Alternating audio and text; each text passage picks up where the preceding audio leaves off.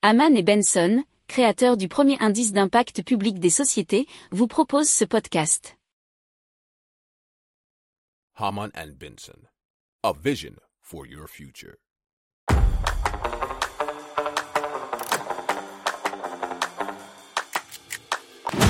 Économie, tech et innovation, hydrogène, énergie. Le journal des stratèges. Présenté par Boris Kahl. Bonjour à tous et bienvenue dans le journal des stratèges consacré aujourd'hui à l'impact et au développement durable. On va vous parler d'une solution d'économie d'eau. On va vous parler aussi d'une traque de gaspillage énergétique, des indicateurs pour euh, mesurer l'impact et puis aussi des fenêtres solaires. Vous écoutez le journal des stratèges numéro 350 et ça commence tout de suite.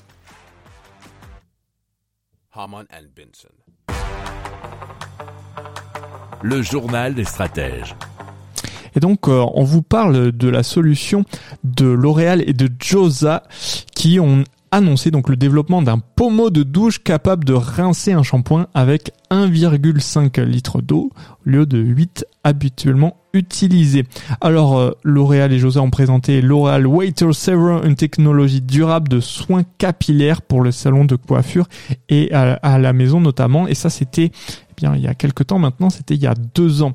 Alors les résultats par rapport à la pomme de douche qui divise le début le débit pardon d'eau pour créer des gouttelettes dix fois plus petites. Alors Waiter Saver n'utilise que 2 litres d'eau par minute par rapport aux 8 litres consommés par une pomme de douche standard, réduisant la consommation d'eau de 80% par rapport au rinçage standard tout en améliorant simultanément l'expérience client.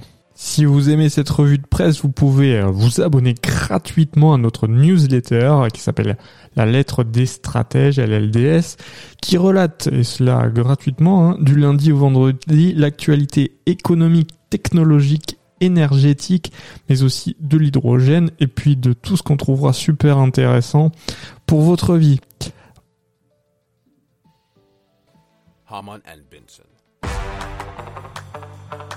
Le journal des stratèges. Alors on vous parle de EQ Spot qui est capable notamment grâce à un algorithme d'analyser en flux continu les informations collectées au préalable par une batterie des capteurs installés aux divers points de consommation et de livraison de l'énergie. Alors, ils peuvent suivre heure par heure, ce qui leur permet de mieux comprendre la vie du bâtiment. Alors, les capteurs utilisés par EQ Spot agrègent beaucoup de données différentes, euh, que ce soit la consommation d'eau, de gaz ou d'électricité, le réseau chaud-froid, température, humidité, luminosité, bruit, émission de CO2. L'algorithme va ainsi détecter tout pic de consommation dont les causes peuvent être invisibles à l'œil nu, nous disent leséchos.fr. Alors, grâce à l'alerte émise par l'outil DQ Spot via une application mobile ou un email, eh bien, cela permettra de prendre conscience du problème et d'agir rapidement pour réduire la surconsommation. La société révèle ainsi que l'installation de sa solution permet en moyenne 16% d'économie d'énergie et ce sans réaliser de travaux.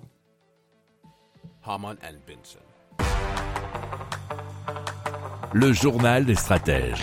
La Banque Centrale Européenne vient de présenter une nouvelle série d'indicateurs destinés à mieux mesurer l'impact des enjeux climatiques sur la finance. Ils sont donc répartis en trois catégories. La première, c'est la finance dite durable. Et donc, elle recense les instruments de dette affichés comme verts sociaux ou à objectifs durables émis ou détenus en zone Les premiers résultats montrent bien le dynamisme de ce marché qui a plus que doublé en deux ans.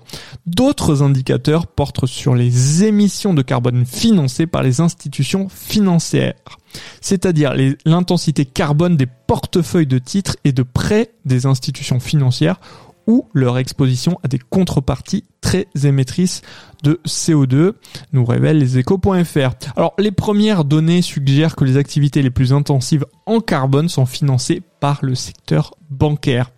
Alors, les risques physiques liés au climat font l'objet d'une troisième série d'indicateurs qui mesurent l'impact des inondations, des feux de forêt ou des tempêtes sur la performance des portefeuilles de prêts, d'obligations ou d'actions. Alors la BCE euh, prévient néanmoins que ces travaux sont à un stade très préliminaire et qu'ils doivent être utilisés eh bien, avec prudence. Alors l'an dernier, les investissements visant à favoriser la transition énergétique ont atteint 1100 milliards de dollars. C'est un montant équivalent à celui investi dans la production d'énergie fossile et c'est à souligner parce que c'est une première. Alors il faudrait dépasser les 3000 milliards d'investissements annuels au cours des 10 prochaines années pour espérer arriver à la neutralité carbone d'ici à 2050. Si vous aimez cette revue de presse, vous pouvez euh, vous abonner gratuitement à notre newsletter qui s'appelle La lettre des stratèges, LLDS, qui relate, et cela gratuitement, hein, du lundi au vendredi, l'actualité économique, technologique, énergétique, mais aussi de l'hydrogène, et puis de tout ce qu'on trouvera super intéressant pour votre vie.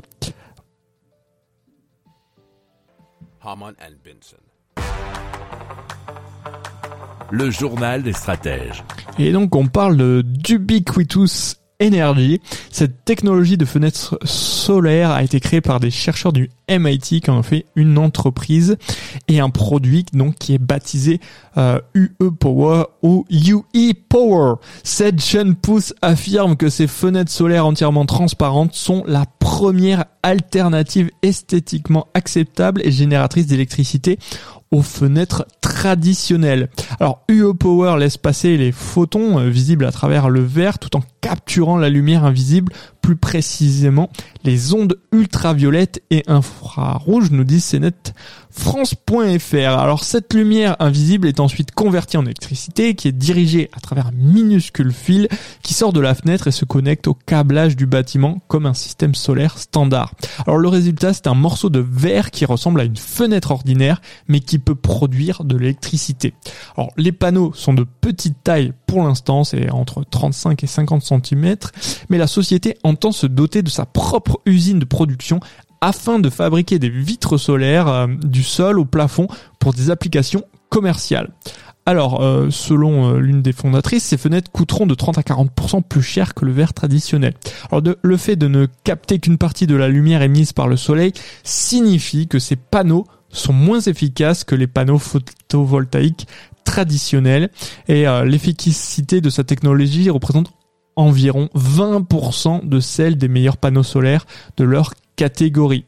Mais euh, dit la compagnie, contrairement à ces panneaux qui doivent être installés de manière spécifique, eh la société met en avant le fait que son produit peut être installé partout où l'on met du verre ordinaire et donc à court terme, cela signifie que les maisons et les immeubles de bureaux pourraient donc produire leur propre énergie et réduire leur dépendance vis-à-vis -vis du réseau électrique. Benson. Le journal des stratèges. Voilà, c'est terminé pour aujourd'hui. Je vous souhaite une excellente fin de journée et je vous dis à très très vite pour plus d'infos. Ciao